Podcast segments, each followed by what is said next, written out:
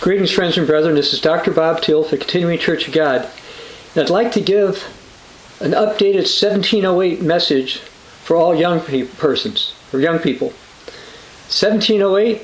Yeah, last summer, I was doing research into Church of God leaders in history, and I ran across something called the Pious Young Man Guide, or a Compendious, Useful Catechism for Children, and All Young Persons. Now I'm going to hold this up so you can see this. I mean, we printed this from online. This is from uh, seventeen oh eight. It's actually by John Maudin. Now, John Maudin was a uh, Sardis era, if you will, Church of God leader in uh, the U- United Kingdom. Matter of fact, in the uh, list of uh, successive leaders that I put together, he comes after somebody by the name of Uh, Henry Sousby, and is actually the last person that we listed in the British Isles uh, uh, at that time, because then we put, moved the leadership over into uh, the Americas with uh, John Maxim in the American colonies, the British colonies in, in, the, in America. And one of the reasons I was looking at all this type of thing is when I've looked at uh, Church of God history by written by other historians, I saw that sometimes they make mistakes where they consider, just because someone's a Sabbatarian, that they're Church of God.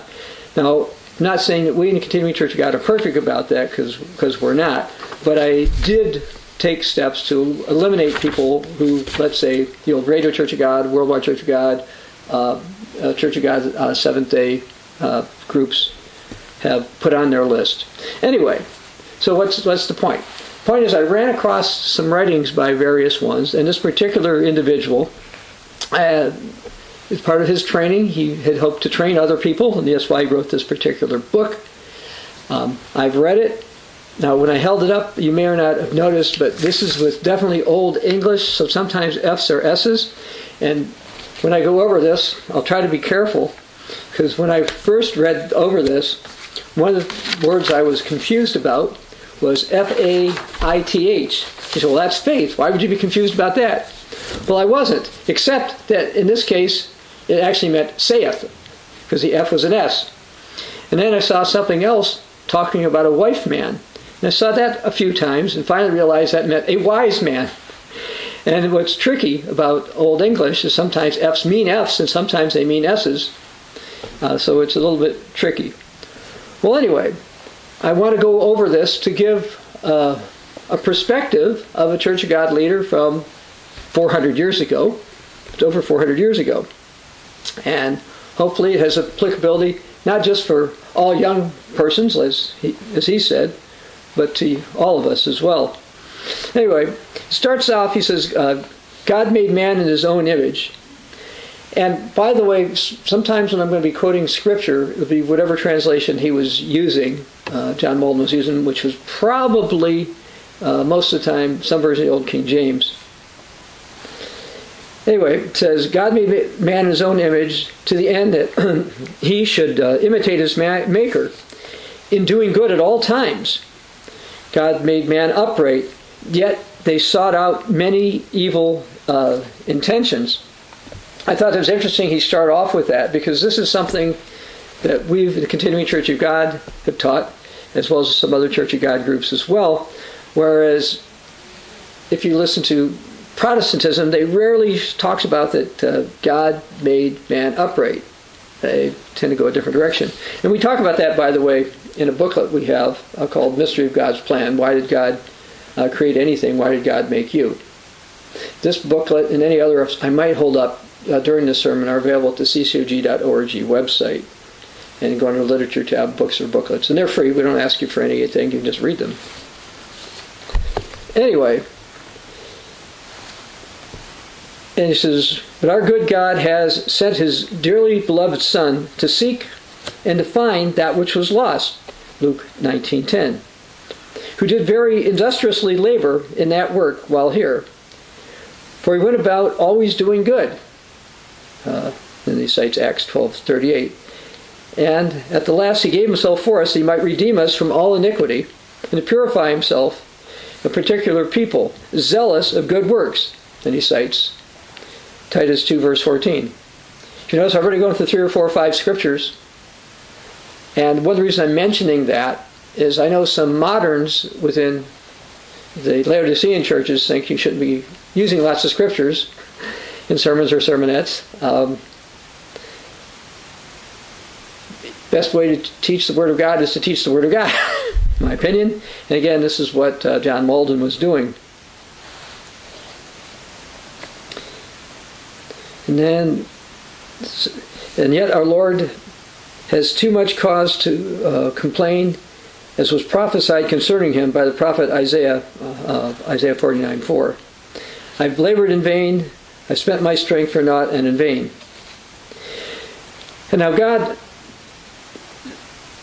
and now seeing God, has made such uh, provision for human uh, restoration, yet the work is uh, so hard to be accomplished. Certainly every Christian ought to do all he's able towards carrying out the great and so go to work.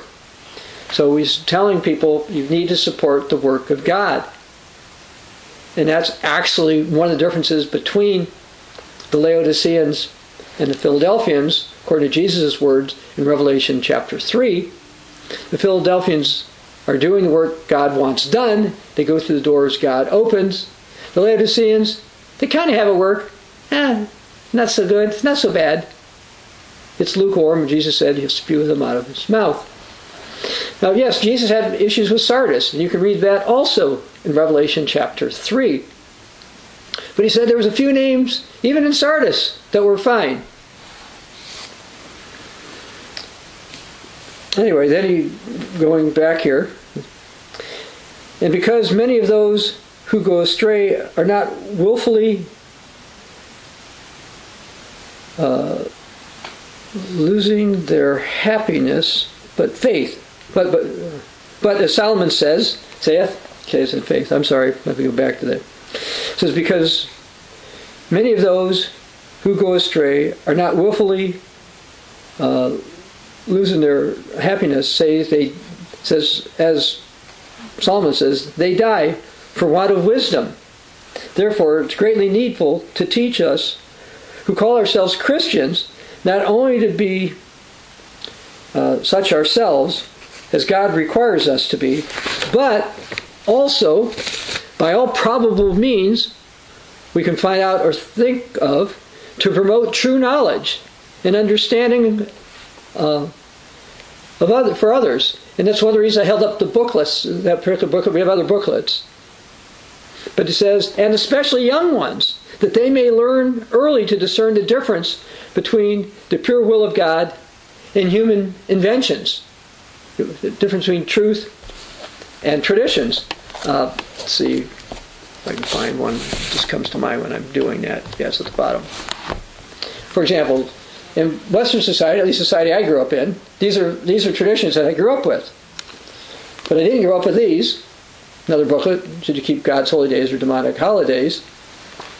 And even back in the seventeen hundreds, people were listening to societal traditions or cultures above God's Word. Again, this book is also available at the c c o g dot org website. Anyway, continuing, he says, and this is more needful in this evil age. Well, this age has gotten worse since his time. Uh, I saw something in uh, from uh, C N N uh, this week. See if I have it written down. Yeah, I've got it over here written down. Uh, C N N's Devin Cole wrote, it is not possible to know a person's gender identity at birth, and there is no consensus criteria for assigning sex at birth. Now, this statement was widely criticized all over the internet because human beings do have known forever when someone born, uh, generally speaking, what, what gender they are. And there is there is a consensus criteria, and it's been written on birth certificates since they started doing things like that. Um, but the fact that a person even published that shows how perverted and distorted this age is. This age is becoming compared to the age when John Maudin wrote this.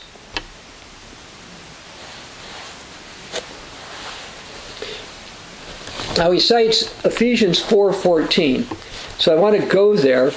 But sometimes he quotes scriptures and sometimes he just lists them. kind of like the uh, Mystery of God's Plan booklet that I held up before, because I do that in there. Ephesians four,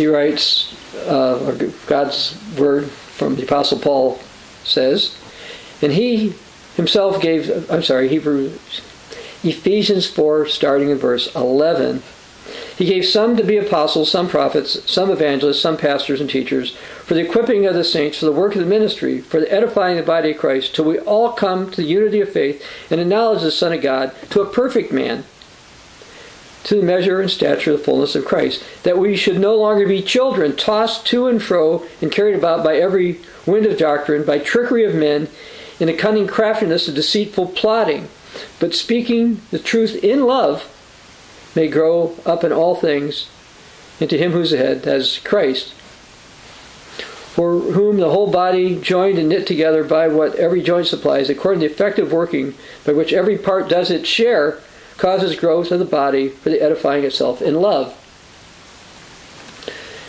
The reason for ministry is to uh, not be tossed to and fro like children could be, to do the work, support the work, and to teach truth of God in love. And we want uh, children need to learn this as well, and younger people, and that's what uh, the intent of his uh, book is on this this particular book. I, it's kind of the size of one of our booklets, and uh, the, the text is kind of big. Anyway, he says there are people who lie in wait to deceive by slight cunning, crafty craftiness, and windy doctrine, which has no foundation in the pure Word of God. You know, I held up uh, the the uh, the picture of the uh, pagan traditions, et cetera. Those don't have foundation in the Word of God, yet a lot of people think that they do and that they should do those kinds of things. Furthermore, he says, and yet they are pretending Scripture for their rule, therefore are more likely to hurt the unwary soul. So this is actually a criticism from John Maudin of uh, what we now call Protestantism. Now, we have a book on that, fairly thick book, called Hope of Salvation, How the Continuing Church of God Differs from Protestantism. And John Maudin is pointing out that there are people who claim to believe this word, their doctrine is based on this, and it's not. I mean, this word being the Word of God, the Bible. I'm sorry, I've got that here. I'm holding up a thick book. I was, okay. But this particular book explains why Protestants really don't believe in sola scriptura. Oh, they claim to believe in sola scriptura, but they don't actually believe in sola scriptura. If so, they wouldn't have a lot of the doctrines that they hold. And this particular book not only calls that out, but also quotes lots of scriptures and shows through church history early Christians were not like modern Protestants, nor were they like the Protestants that John Maudin was complaining about back in seventeen oh eight. Again, this book is available. This book's available online. You can read it at c c o g dot org. Yeah.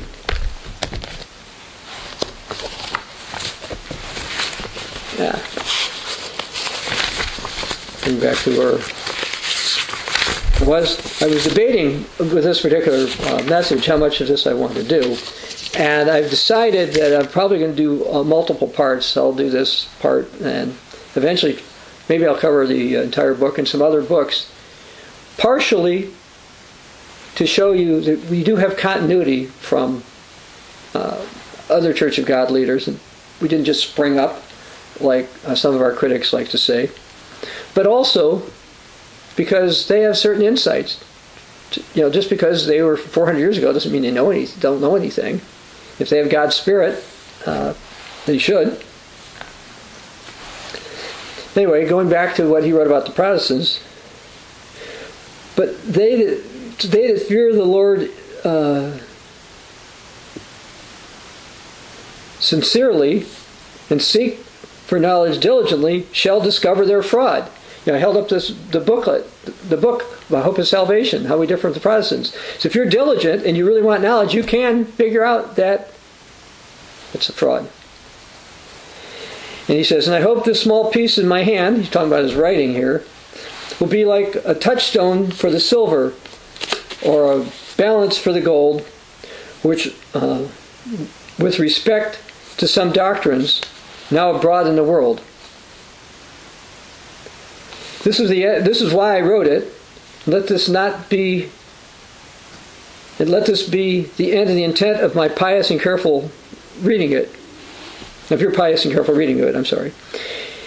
And I don't doubt, but that you will gain some benefit by it, by the help of the grace of God, either to confirm thee in some truths already received, or to cause some farther radiation of the truth to shine into your soul. Whatever you find it of a benefit, render all the glory of it to our good God, from whom comes every good and perfect gift, and what is imperfect in it cover with the mantle of uh, charity, remembering all men have some imperfections, as well as your friend and servant, John Maudin. That's actually his introduction to this book. And he wrote down uh, in the first chapter, he says, this is composed in a plain and familiar style, as the kind and careful Father in instructing his virtuous and studious son, which son begins with the discourse that follows. And what he does in this discourse, he has a son speaking, and then he has uh, the father speaking. This is talking about human sons and fathers. So this begins with the son. Son, he says, honored father, I have of late have some so- sober thoughts concerning myself, which are these. One, hence am I. Two, what am I? Three, why am I? Four, fourthly, how have I been preserved hitherto? Fifthly, the certainty of my departure hence. From sixthly, the shortness and uncertainty of my time to remain on this world. And seventhly, the certainty of an eternity hereafter, either in joy or misery. First, whence am I? And I find my original to be from God, who created all things in heaven and earth, without any materials to make them with. So they understand about God's creation, at least the Son is doing that. And this thought makes me greatly to admire the wisdom and power of God, and give me such a being in so wonderful a manner, and to say with David, Psalm one thirty-nine fourteen, I will praise you, for I am fearfully and wonderfully made. And yet I remember my body, which was of the dust of the earth, and this caused me to consider how unreasonable a sin pride actually is. And thus I learned to be a more humble mind. Now, as far as you know who you are or what God has in mind for you, I held up the booklet and I'm grabbed another one. So, so some of his questions are actually answered in his booklet, The Mystery of God's Plan. Why did God uh, create anything? Why did God make you? Again, available at c c o g dot org uh, website. All right, I'm going to get back to his uh, list, because first he lists them, then he goes through uh, many of them one at a time. Secondly, I consider what I am. I am not a beast of the field, nor a fowl of the air, but I am made with reason and understanding, more than God has given them, more than God has given to the animals. And this thought causes me to rejoice in the Lord, and to cry out with David in Psalm one sixteen twelve,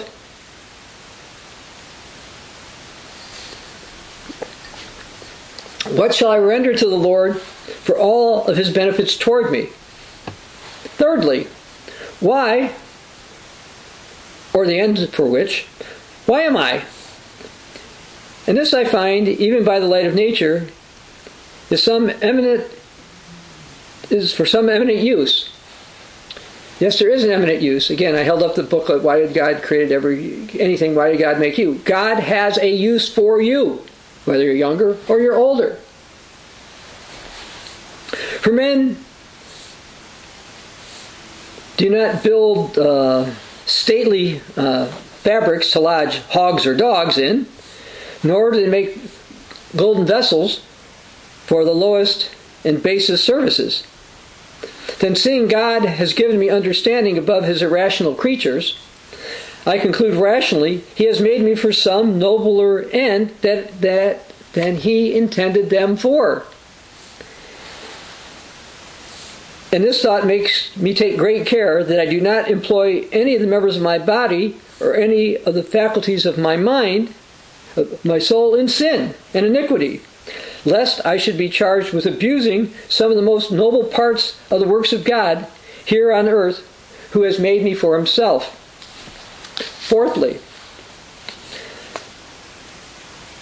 how I have been preserved hitherto in this dangerous and evil world, and this thought raises my heart to great thankfulness to God.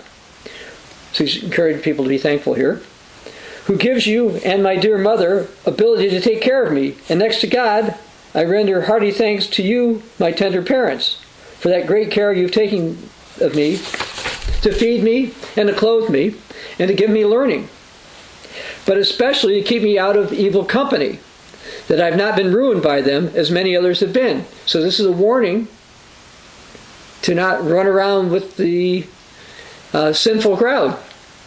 And he's being thankful for that, that he's learned that from his parents, and hopefully you've learned this from your parents, or if you haven't, hopefully you're learning this now. And if you have, it's also a reminder. And it goes, fifthly, the certainty of my departure hence by death does cause me to see a necessity of getting an inheritance that is more durable than any in this world. By the way, the word necessity has two F's in it in here. The word cause has an F in it instead of an S. So some of these things I have to look at to get there. But he's saying that because he knows life is going to end in death, I need to come up with, I need to be more certain about what for the future. And the future has got to do with the coming kingdom of God and his role, hopefully, in it, as well as your role in it. Sixthly, the shortness and unnecessary uncertainty of this present transitory life causes me to see a necessity of the greatest diligence in seeking to know and to do the whole will of God, while I have time to do it in. You only have so much time on this planet, and you don't know how much time that's going to be. And this person saying, I, since I realize that, I need to accomplish things now. And not say, oh, when I'm older I'll get to it, or later I'll do it. Saying to do things now. Knowing well that universal obedience to God is a sure sign of eternal happiness. So this young person understands that, and that the short time I have here on earth is all the time allowed me for that purpose. And then he cites Ecclesiastes nine verse ten, which he lives out the first part, whatever hand finds, do, do it with all your might. Then he says, Ecclesiastes nine ten, for there is no work nor device in the grave where I'm going. Seventhly, the thoughts of an eternity of joy or misery do quicken me with the greatest industry to flee from the wrath to come, to lay hold of on eternal life, and not be content with the state the wise God sees best for me in this life, so I may but do his whole will. Uh, there were six words that had F's in them. So I may do his whole will here, in this short time, and dwell with him hereafter forevermore. So he's saying, look, I get it. I don't know how long I'm going to be here, but I do want to be part of eternity. God's plan, joyful plan. It's a great opportunity. But in order to accomplish these great things, dear Father, there is a need of great wisdom. And therefore, I do most humbly entreat you to give me the best instruction you can about the duties of religion. So it's interesting, he says there's duties of religion, he understands that. Um, I mentioned about the holy days, um, we keep the Ten Commandments, for example, certain other scriptures, we uh, live as Christians are supposed to based on this word. Anyway, so he's this person's uh, entreating his father to make sure he teaches them duties of proper religion, Church of God religion, that by your further care and with the grace of God, I may live all my days in a godly and virtuous life. Well, before I go further, yeah, they do, do use the term Church of God in some one of the other books, one of the older books we've got from this time. And they, anyway, at that end thereof, may enjoy a comfortable and blessed death. Now, we get the Father's response here. Blessed and praised forever be the living God, who has so graciously crowned my endeavors with his blessing, that the seeds of his grace are planted in your heart, my dear child, in your early days. My soul does greatly rejoice in me to find you, find you not only remembering the Creator in the days of uh, youth, and which, by the way, they tell you to do that in uh, Ecclesiastes uh, uh, twelve, talks about remember the Creator in the days of your youth, but that you desire also to be instructed in the whole will of God, and seemest to be contented to suffer here for well-doing, if need be, in hope for happy eternity. Most gladly, therefore, shall I instruct you according to the measure of divine wisdom God has graciously bestowed on me, and shall pray to our good God for his blessing thereon, that it may tend to his glory and your eternal advantage. Then, my son, if you would be truly religious indeed. Then he goes through his own little list, if you will. First, take notice that you must go forth in that work. Do, as little David went forth against Goliath of Gath in the name of the Lord of hosts. First Samuel seventeen forty-five. For that it is prof- possible that you may meet with opposition in your way from Satan and his instruments. Now, none of us are likely to have to face somebody like a nine or ten foot Goliath. Uh, okay, that's not what uh, uh, John Maudin's writing here. He's saying you're going to run into all kinds of problems that'll seem insurmountable, but since uh, David was able to overcome with God's help, you can as well. You must therefore endeavor to be strong in the Lord and in the power of His might. Ephesians. Ephesians Uh, six ten. Again, these scriptures are, are uh, either cited or at least mentioned here. And in order to do so, you must make Christ your chief stay. God has laid in him in Zion a foundation, Isaiah twenty-eight sixteen, and faith, Ephesians three seventeen. Now this time, faith meant faith. It's a means by which we may lay a hold of him to stay and strengthen us. Therefore, my son, be strong in the grace that's in Christ Jesus, Second Timothy two one. Then, then he cites uh, First Corinthians three eleven, which I'll read what he wrote here.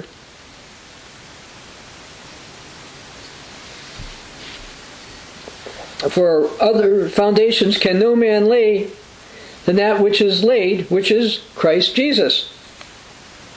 So then the son is going to respond. Honored Father, I humbly thank you that you direct me to the rock of strength for help, for I find such weakness in myself. So he admits he's got weakness, and he's saying, good, thank, thank you, Dad, for uh, pointing me to Christ. You know, the Apostle Paul wrote in Philippians, I can do all things through Christ Jesus who strengthens me. And this is what John Maudin is telling his son. Anyway, now the, the father responds, John Maudin responds, my son, you are the more likely to result from God, for he fills the hungry with good things, when the rich are sent, are, are, are sent empty away. Then he mentions Luke one fifty-three. And the Apostle Paul, being sensible of the sufficiency of the grace of God and the power of Christ to strengthen weak ones, cried out, saying, in uh, uh, Second Corinthians twelve nine and ten, when I'm weak, then I'm strong, thereby signifying the power which he had least appearance of sufficiency of power in himself. Then he saw most of the appearance of the mighty arm of the powerful Jehovah to bear him up. And the son responds, "But pray, my dear father, direct me how I may become to be a partaker of such a great a blessing." Father says, "My son, the way to be a partaker thereof is to seek it. For so we are directed in the Word of God." Uh, Jesus' words, Matthew seven seven, "Seek and you shall find." And in Psalm one oh five, uh, verse four,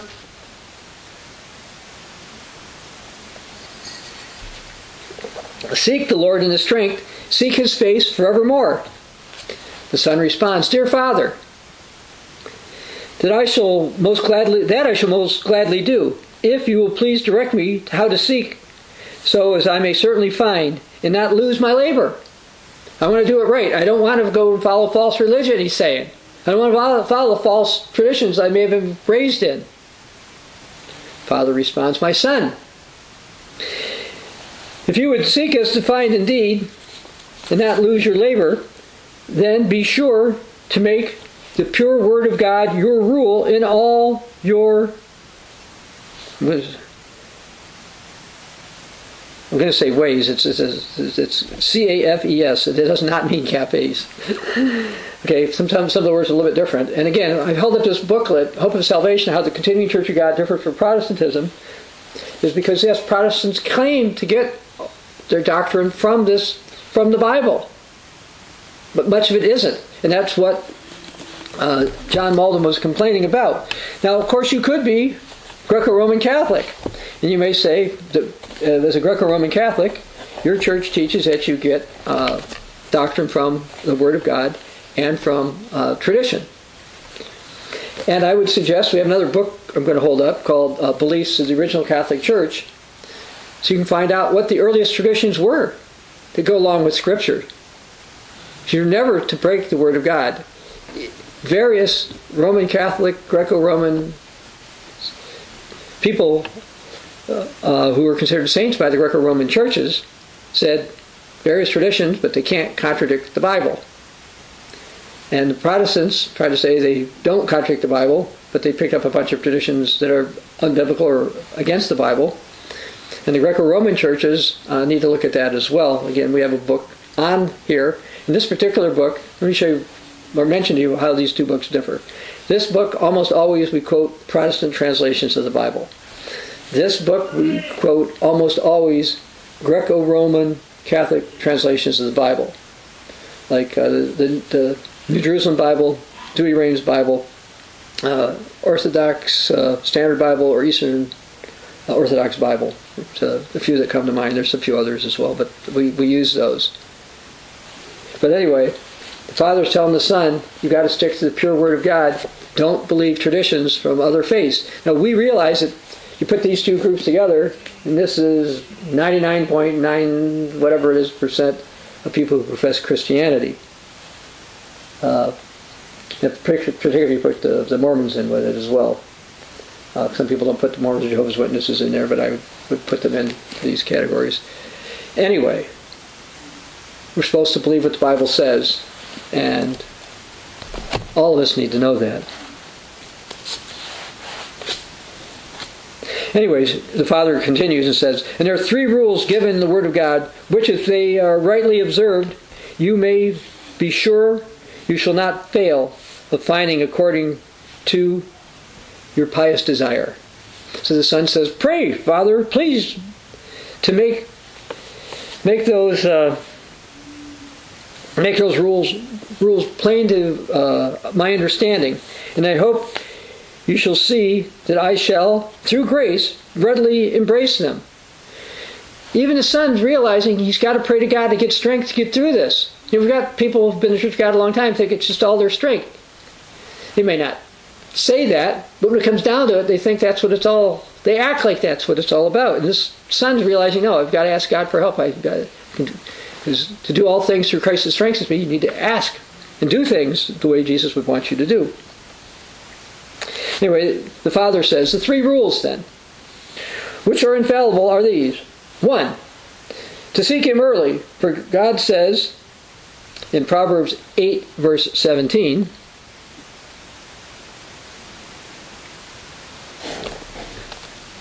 They that seek me early shall find me.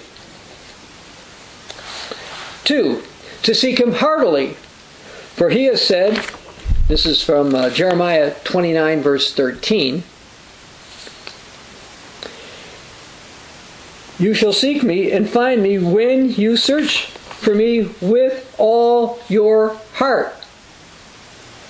You know, some people have asked me if God is calling them. And basically, if they're starting down this path, if they will diligently seek God with all their hearts, yes, God will be calling them. God is calling them. Seems sometimes people are looking for an excuse to, to get out of that calling, uh, to assist everyone. Uh, we have a booklet called Is God Calling You? And I said to assist everyone. We also got a booklet on faith and one on prayer. We've got lots of book, booklets on different topics. Again, these are available at the c c o g dot org website. Go under the literature tab. When you get there, the books and booklets, and you can find them. As far as God calling you. If you will be diligent, and that's what John Maudin was saying. Again, a Church of God leader in the early seventeen hundreds. The third rule he lists was to seek him in the way of sincere obedience. Obedience is what he's saying here. So he's citing Exodus nineteen, verse five. It says, for God has said, if you will obey my voice indeed and keep my covenant, then you shall be a peculiar treasure unto me above all people. And then he cites uh, Jesus' words in John fourteen, verse twenty-three.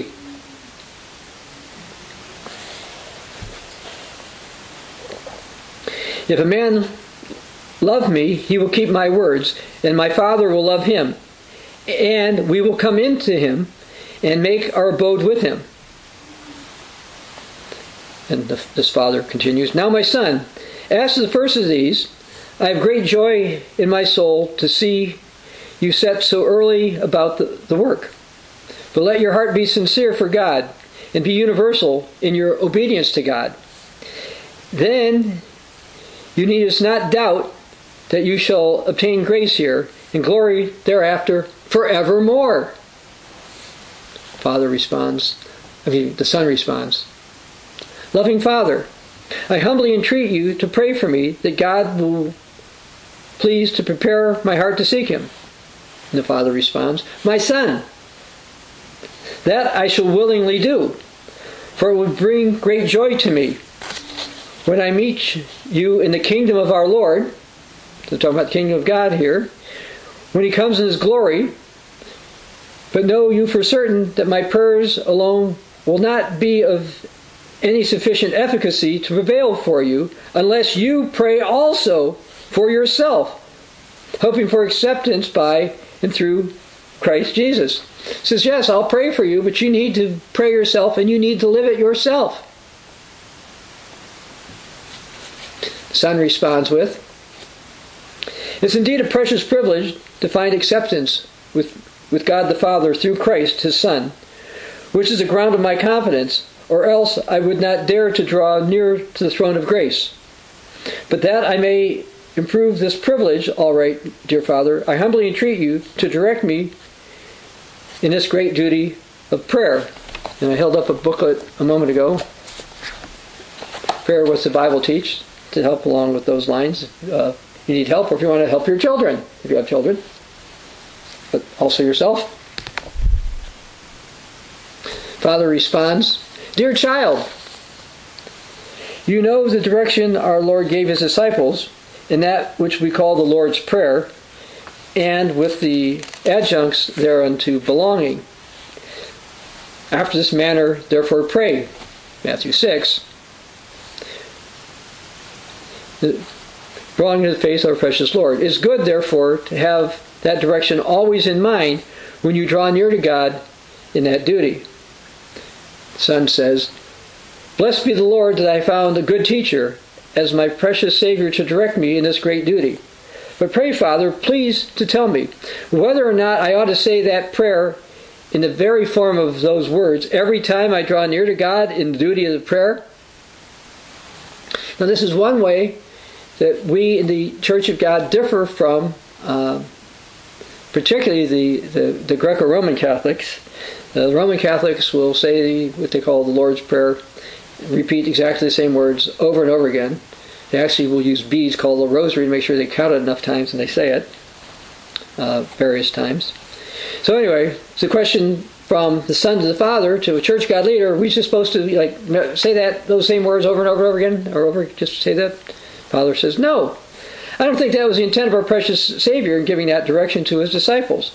For if it had, those immediate disciples to whom it was given had been obliged to use it in all their prayers, in the very word of it. But we have a prayer of theirs recorded by Saint Luke in uh, Acts uh, four twenty-four to thirty. So let's go there. This time I'll read it from, uh, this will be the New King James.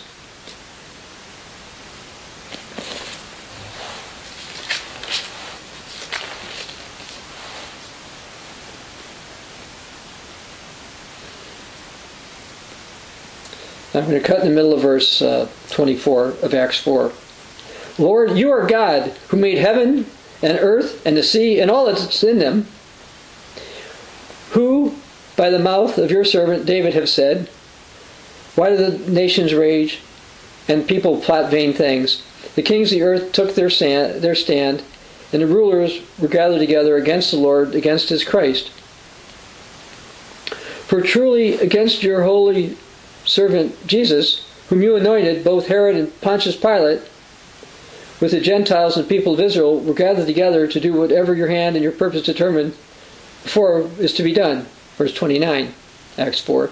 Now, Lord, look on their threats and grant us to your servants that with all boldness that we may speak your word by stretching out your hand to heal, and that the signs and wonders may be done through your name, in the name of your holy servant Jesus. And it says, and they prayed, uh, they assembled together, et cetera. And then they spoke the word of God with boldness.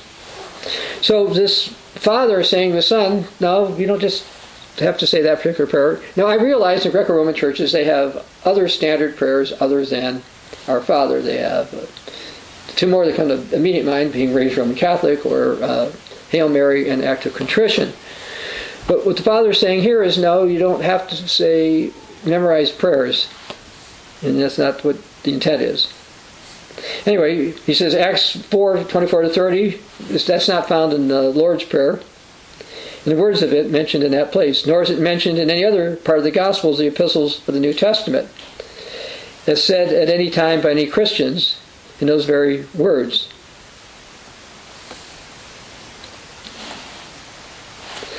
Now, the substance of the matter be the same in both the evangelists, yet uh, Matthew and Luke differ in, in some words. For that certainly, which are the same words which Christ spoke, uh, is not easy to find. Okay, so let me explain what his meanings by that. What he's saying is, okay, if you go back to what's called the Lord's Prayer, you see a version in Matthew, you see a version in Luke. They're not exactly the same. So we know those aren't exactly the words that Jesus said. And because Jesus would have likely spoke Aramaic, and these were translated into Greek, they would also be a little bit different. But then he says that Christ does direct us in the substance of the prayer, saying, after this manner uh, pray ye, Matthew six nine. So he says, look, Jesus is giving you kind of an overview, an outline of how to pray. He didn't tell you you've got to just say these exact words all the time. Father continues with, the intent of our Lord appears to be, let your prayers be in the substance of them, after the manner or the nature of this prayer. Come with faith in the true and living God as your Father. Adore and honor his uh, holy and glorious name, to the end that it may be glorified in all the world. Desire the hastening of his glorious and universal kingdom. Uh, you know, as it says in Matthew six, you know, our fathers are in heaven, uh, hallowed be your name, your kingdom come, your will be done on earth as it is in heaven. So it's coming from my memory on that, and trying to, probably there's no exact translation I was using, but just general memory. Anyway, anyway, Father continues with, own and acknowledge his fatherly care of us by asking of him our daily bread. Give us each day our daily bread. And all the other blessings we want in support of our souls or bodies. Uh, then it says uh, in Matthew six, uh, forgive us our trespasses or sins as we forgive those who sin or trespass against us. And the Father here says, seek to him for the pardon of all our sins, which we have been guilty of in the whole course of our life, that we may be helped to forgive others. And Jesus said, if you don't forgive others, how do you expect God to forgive you? And in Matthew six, Jesus also talked about, you know, pray that you not led into temptation, but be delivered from evil. And he says that we may be kept from falling into any temptation for the time to come. Then he goes on, the Father, with, but then know you, my son, that 'tis not enough to pray only to be kept from the power of temptation, but our Lord has directed his disciples and all Christians. And he cites Uh, Matthew twenty-six forty-one and Luke thirteen thirty-seven, to watch and pray that they enter not into temptation. And by watching must be also uh, impacted by the Word of God. There's a spelling of this word that I'm not quite sure what he meant, but I think that's what he meant. Good David saith, this is his word faith there, your word which I've hid in my heart, that I might not sin against you. And he proposes a very material question in the same psalm, which you can be sure to remember with the answer to wit. And it looks like Psalm one nineteen. The answer says, wherewith shall a young man cleanse his way? That's the question. The answer is, by heeding thereto according to you, your word, Psalm one nineteen, verse nine. Then the Son responds with, certainly every word of God is pure as the faith of the wise man, Proverbs thirty, verse five, and is therefore a safe rule for well-ordering all our ways, if we can find the true intent and meaning thereof, and what part thereof we are to be ruled by. But in our days, men there are that corrupt the word of God. They put their own corrupt interpretation above the pure word of God in many places, and in some parts of which, which are plain, which are so plain that they cannot put such corrupt uh, gloss upon them. They've gotten a subtle shift to tell us those places of the Holy Scripture do not concern us, but they are given matters to the Jews only. Okay, so he's saying that they want to overlook scriptures and say, oh no, those ones, uh, that's just for the Jews, that's not for Christians. For example, like keeping the Sabbath, because John Maudin would have done that. And he's recorded to have been a Sabbath keeper. These are weighty matters, matters, dear Father, therefore, if you can but help me therein, I shall cause to render hearty thanks to God for you for such a great blessing. And on that particular topic, again, I'm going to hold up two books that I held up before. As far as specifically some of the things people will say is associated with the Jews, if you're uh, Greco-Roman Catholic, you may find this book helpful. If you're not Greco-Roman Catholic, if you're Church of God or Protestant or atheist or whatever, you may find this helpful as well. If you're Protestant or Church of God, I mean Catholic, Roman, Greco-Roman Catholic, you may find this book helpful. This goes over a lot of the scriptural arguments that people make against keeping the Ten Commandments, uh, God's holy days, et cetera. People want to rely on mistranslations and faulty traditions. And that's sadly true of uh, those who are outside the true Church of God. And we do have a, a short booklet, by the way, Where is a True Christian Church Today? All right. Getting back to uh, John Maudin's Uh, Uh, questions and answers. Let's go here. Okay. For the way of truth in the Bible most certainly is the most true peace to the soul in this life. Therefore, the prophet joins truth and peace together and commands men to love the truth and peace and to receive and believe the truth is the way to be eternally favored in the life to come. Now here, what he did, and we're going to go to Zach, I'm going to go to Zechariah eight.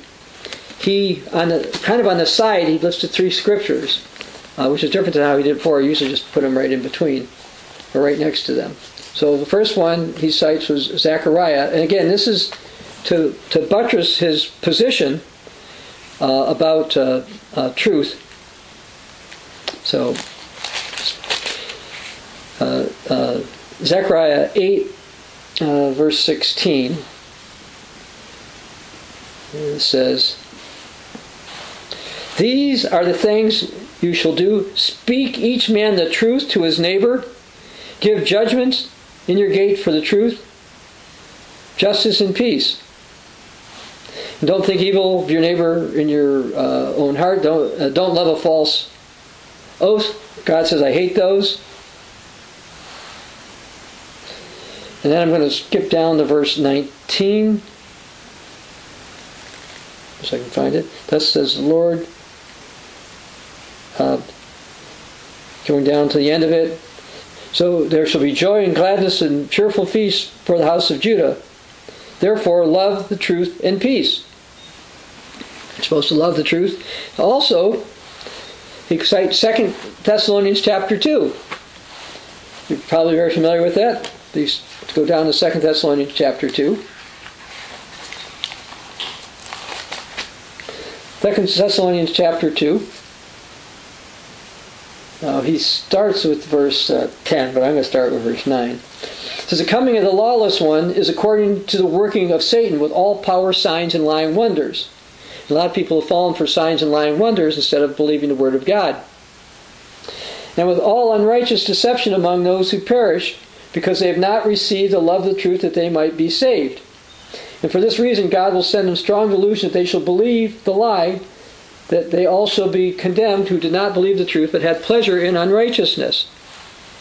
And he also cites in this First Timothy two four. So let me see here. I don't have to figure out when I start this. I'll start with verse one. "So therefore I exhort, first of all, that supplications, prayers, intercessions, and giving of thanks be made for all men, for kings, those who are in authority, that we may lead a quiet and peaceable life in all godliness and reverence. For this is good and acceptable in the sight of God our Savior, who desires all men to be saved and come to the knowledge of the truth." God wants all to be saved and come to the knowledge of the truth. Part of the reason why we put out these particular books. It's also why we put out a different book I'm going to hold up here, called Universal Offer of Salvation. Because of traditions, false teachings, et cetera, many people do not understand God's plan of salvation. And God does have a plan to call everyone. Salvation will be offered to everyone, either in this age or the age to come. And yes, you do want it to be in this age. You will live better in this life. It will be better for you in this age. You'll develop character. You get resurrected sooner. You'll have an extra thousand years to live and learn and to help and serve and to love. You want to be called in this age. Yes, we have tests and trials, but this age is going to end.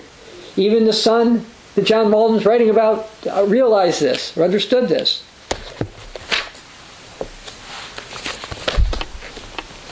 So anyway, the Universal Offer of Salvation book, or book is also available at c c o g dot org uh, website. And the son continues here. "And can it be supposed that any men who retain their rational faculties can uh, choose error, wherein is neither peace nor life to be found, rather than truth, wherein they, they find both?" And the Word of God contains truth. The books I've been holding up, like the one I just did on Universal Offer of Salvation, has hundreds of scriptures quoted. Not just referred to, quoted, so you can see. And you can check in different translations of the Bible too. If you don't like the translations that we, we use, we'll use different ones, multiple ones. And the purpose of the Protestant book we have and the Catholic book we have is so Protestants and Greco-Roman Catholics, look, if you're going to be fully logical with the Word of God and the beliefs of early Christians, you need to reconsider Because the Church of God has the same faith that the original apostles had. Again, I'm going over the same faith from four hundred years ago. We have existed, contrary to some claims of others, that we just popped up from either the twenty-first century, when the Continuing Church of God established uh, as a separate corporation, uh, the uh, twentieth century, uh, when Herbert W. Armstrong split off from Church of God Seventh-day, or we've falsely claimed to become from the nineteenth century, from the Millerite movement, which the Church of God movement was not part of. We have continuity from the beginning. And in the uh, book I held up on the Beliefs of the Original Catholic Church, I go into that uh, with actually a full chart, which, by the way, has John Maudin's name on it. And also in the uh, the Protestant book, we go into a lot of history as well with some of the names of uh, our leaders throughout history, from the time of the apostles uh, to present day. Anyway, getting back to his writing, this is now the Father is speaking here. It's indeed very strange, my son, and were very dreadful in the end, because they do not only hinder themselves of happiness by shutting their eyes against the truth, but also are leading others in blindness by their example. And while the blind will lead the blind, they can expect no other but then to fall in the ditch. And they cite Jesus in Matthew uh, twenty-three, verses thirteen, fourteen, fifteen. And yet, I can show you from different parts of the Holy Scriptures that is certainly so. I want to mention that here. He's saying when you teach doctrine, you look at different parts of the Bible. And that's what we, Continuing Church of God, do. Uh, see a few of those places of Scripture and observe well. The wise man says in Proverbs one seven, fools despise wisdom and instruction. Not natural fools, for then their evil would not have been so great as now it was.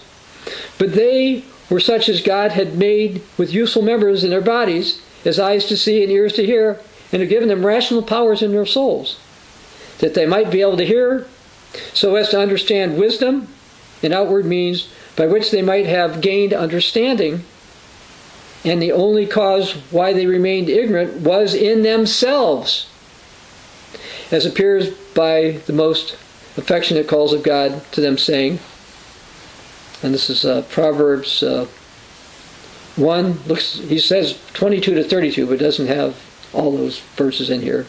Well, I'll read what he wrote here. Proverbs one, starting verse twenty-two. How long, you simple ones, will you love simplicity? And the stoners delight in their, excuse me, the scorners delight in their scorning. When we went and printed this book, not everything printed is uh, uh, clear as we wanted. We do not, uh, we had to print this just offline. It's not a book that we put out. Now, I'm going to go back there again and read that. For the reason I want to reread it. How long, you simple ones, we love simplicity. People don't want to go through all this. All this. It's too much trouble to read uh, books of this length to explain why, if you're a Protestant, why you shouldn't be Protestant. People don't want to know that. They prefer to be ignorant. The, the simplicity of, of false doctrine or other traditions. That's not how you're supposed to be. You're supposed to prove all things. Hold fast to what is good, the Bible says. How do you prove all things? You just accepted stuff. And you say, oh, well, I'm whatever faith you are. Maybe you're a, a convert to Roman Catholicism. Maybe you're a convert to Protestantism. So you think you've proven it. You've looked at some details, and that's good.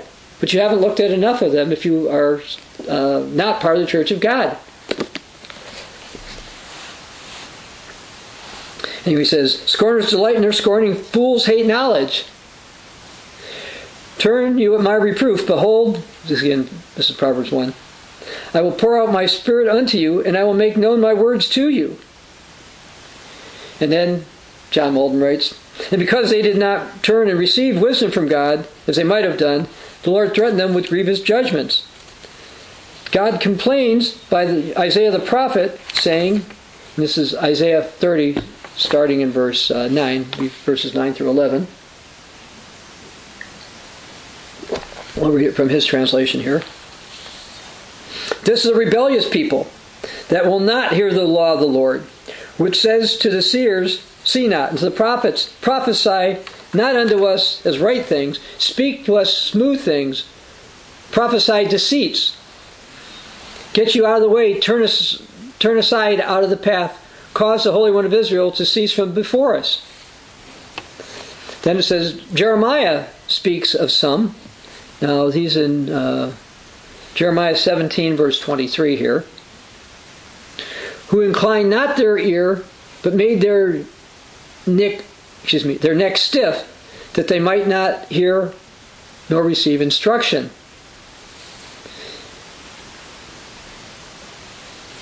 And in the famed prophecy, God calls to them, saying, this is Jeremiah six, seventeen, hearken to the sound, but they said, we will not hearken. And again, by another prophet, he says, and this prophet is going to be Zechariah, Zechariah chapter seven, starting in verse eleven.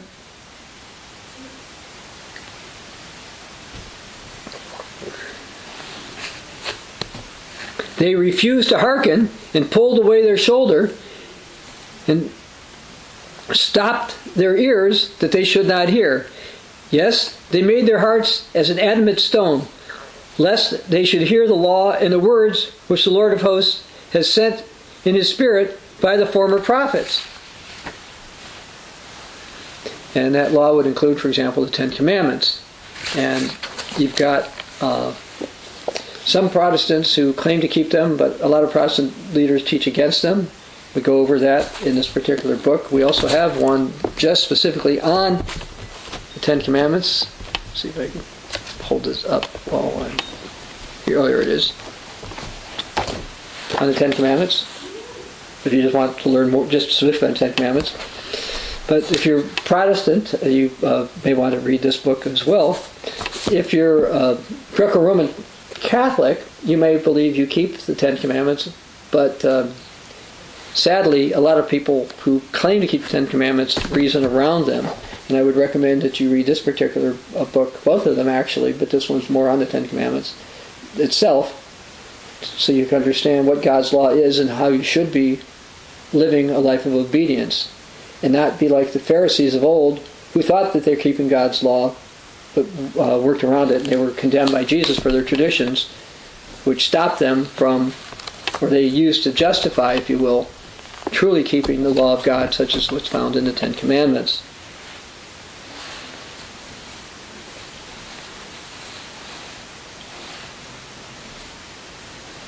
Oops.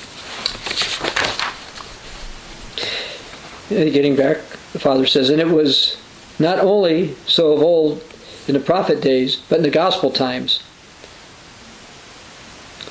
Though God changed their ministry, sending his own Son to teach them, yet they changed not their minds, but did still retain their hatred of true knowledge and their love of the blindness and ignorance, and in the, which it was fulfilled. Now he's going to cite Matthew thirteen, uh, verses fourteen and fifteen.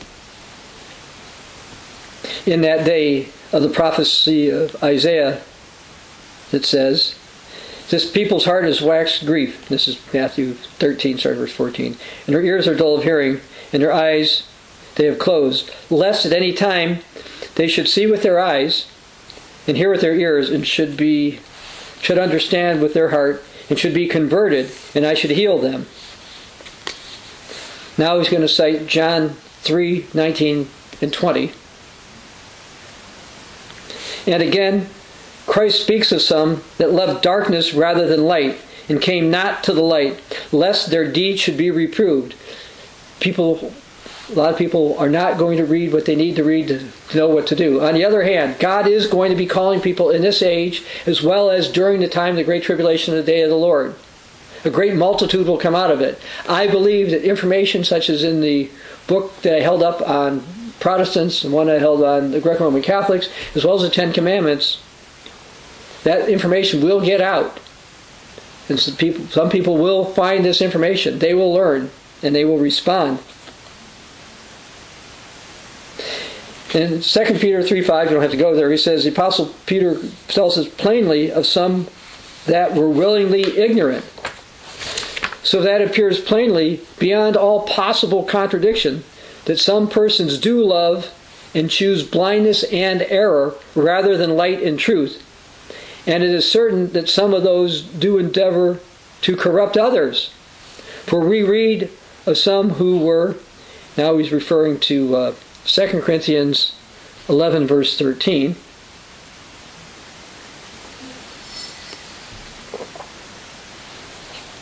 False apostles, deceitful workers, transforming themselves into the apostles of Christ. Then he cites Peter. So he's going to Second Peter two, starting verse one. I'll give you a moment to get there. He says, and the Apostle Peter lets the Christians know the certainty of these evil workers in the former and latter ages of the world, saying, there were false prophets among the people, there will also be false teachers among you, who privately bring in uh, condemnable uh, heresies and bring upon themselves swift destruction. And many shall follow their pernicious ways, by reason of whom the way of truth shall be evil spoken of. And there are some people who claim to be in the Church of God. There's two who come to, three who come to immediate mind, if I won't say. Uh, one called, I think two of, I think all three call themselves apostles, and at least two of the three call themselves prophets. And they're causing the way of truth to be evil spoken of or blasphemed, because first of all, their prophecies are wrong, their doctrines are wrong, and things that they, how they ran their churches and told their people to do are wrong. Anyway, getting back to, to John Maudin's writings, the son responds, Dear Father, I return you hearty thanks. So he's being thankful again. You are pleased to give me warning concerning these men, for they are dangerous persons to live amongst. So they're living amongst them. Uh, this is, again, from the British Isles, which at this stage was mostly what we'll call uh, Anglican, Protestant. Pray be pleased to let me know by what marks I may know them, that I may avoid any familiarity with all such persons. So he wanted to know, so he wouldn't have to be familiar with them. Now some of you are in the Church of God, you say, you're not Protestant, you know, so why do you need to know? He felt, the son felt it was necessary to know so he could deal with them, or know what to look for, what arguments not to fall for. When the apostasy hit the old Worldwide Church of God, I was shocked that people fell for some of the same old arguments that various uh, deceitful Protestants had used. I'm familiar with those arguments, um, and I knew they were deceitful, that's why I was, became part of the Church of God. But you should be, we're not supposed to be ignorant of Satan's devices. So being knowledgeable about doctrines and some of the explanations others have given can be helpful. Because we're supposed to be ready for an answer to anyone who asks us, according to the Apostle Peter, and this can help. And we are still working on uh, this book, but there is a version of it online. I, well, I'm sure I'm going to add more to it, uh, but there is certainly a version of it online. Uh, you can learn, again, how to deal with issues with uh, uh, Greco-Roman uh, Catholics, as well as Protestants and others who profess Christ, who are not as faithful to the Word of God as the Church of God is. Anyway, the father responds, My son, if you would avoid them, hearken to the gracious words of our blessed Savior, Matthew seven fifteen through seventeen.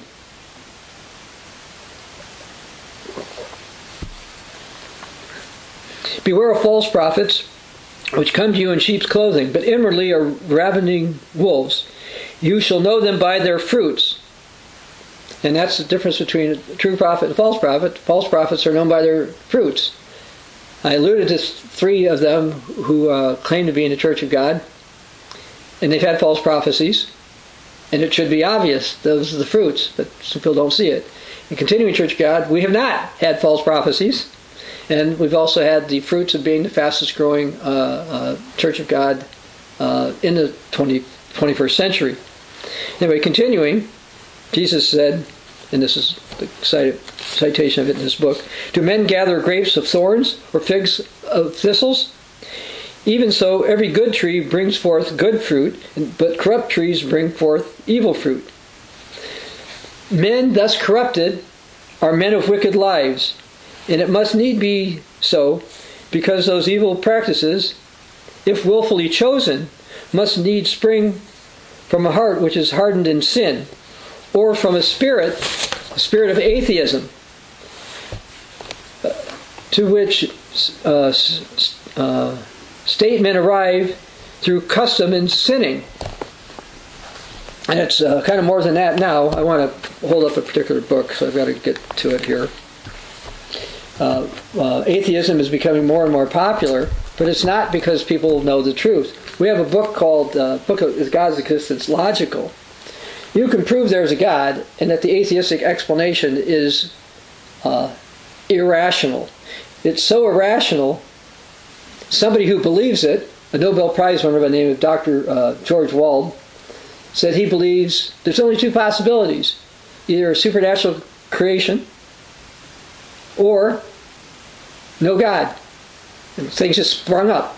He said the no God things just sprung up he, uh, is impossible, but he said he believes it anyway. So don't think that the so-called educated know more than you do in this age, because they really don't. Anyway, it says, spirit of atheism, which state or statement or uh, uh, various ones are in custom of sinning, when it comes to the degree of the hardness, they are fitted for abominable wickedness, for they know it so to be.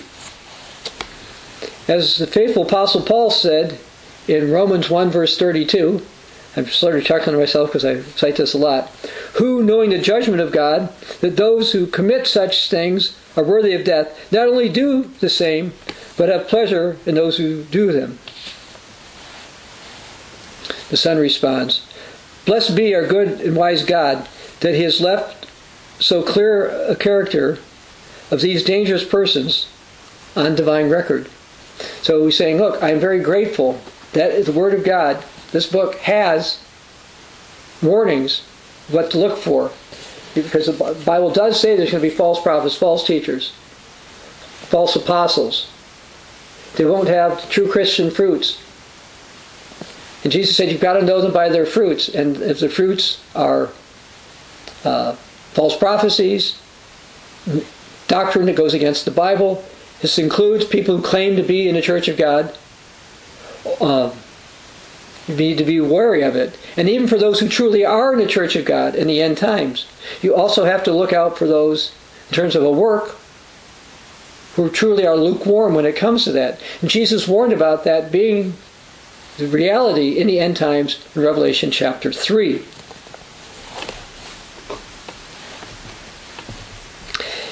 The Son says, I shall endeavor, by the help of the grace of God, to escape their society and have no conversation with them, that I may not fall into their snares. Now, we're talking about a child. It doesn't. He's, we're not teaching that you cannot talk to Greco-Roman Protestants, because you can. But we need to be trained sufficiently in the Word of God and in doctrine, so when we do speak with them, we can, one, answer their questions, but two, not be caught up in the same snares that they are. The Son continues here. But that I may better escape all such mischiefs, pray, Father, please to give me your blessed direction that you can, that my feet may be established in right paths. And he uh, says, that I will willingly do, my son. And the Lord help you to take good heed thereto. Then he says, first then, beware of the abominable error that sprung up in the world, which so absolutely strikes at the great duties of repentance and praying for the pardon of sin. I mean the doctrine which says God sees no sin in his people. This is the false doctrine that apparently they had to deal with at this time.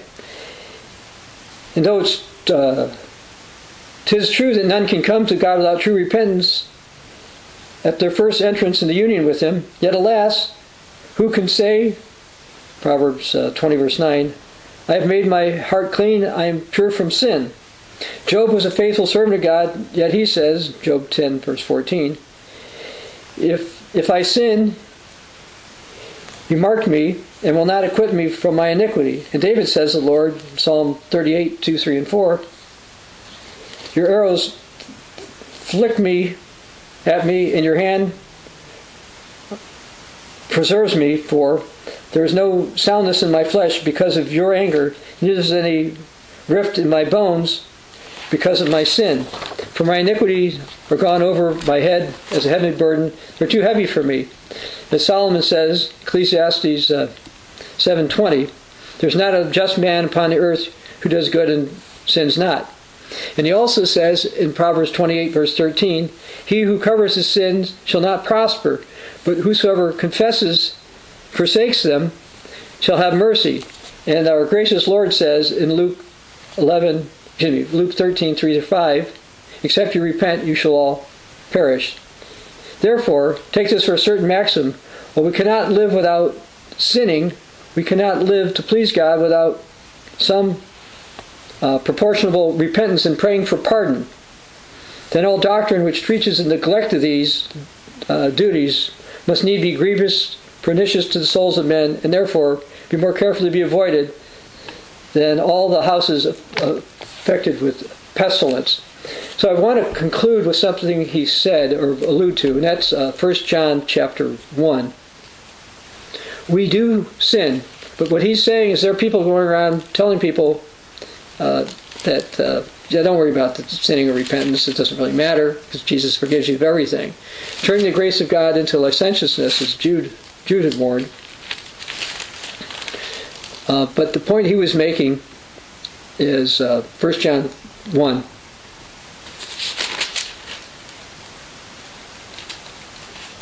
Uh, let, let's go back to verse five. This is the message which we've heard from him and declared to you, that God is light, and in him is no darkness at all. So we want light. If we have fellowship with him and walk in darkness, we lie and we don't practice the truth. And John Maudin was warning about those who wouldn't practice the truth.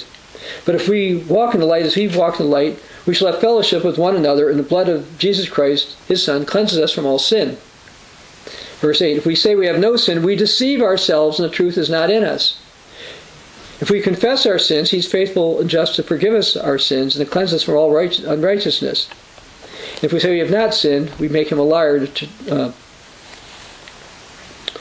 and his word is not in us. So I hope you found this introduction to John Maudin's writings of the conversation between the Father and the Son helpful. As far as, again, uh, the, uh, a young man's guide, uh, a guide for people from seventeen oh eight. I think there's lots of uh, meat, if you want, in that particular message. I hope I hope you find it helpful. Again, the Continuing Church of God, we're continuing to teach doctrines that the true church has taught throughout the ages. And what are those doctrines based on? The true Word of God. This is Doctor Bob Thiel for the Continuing Church of God.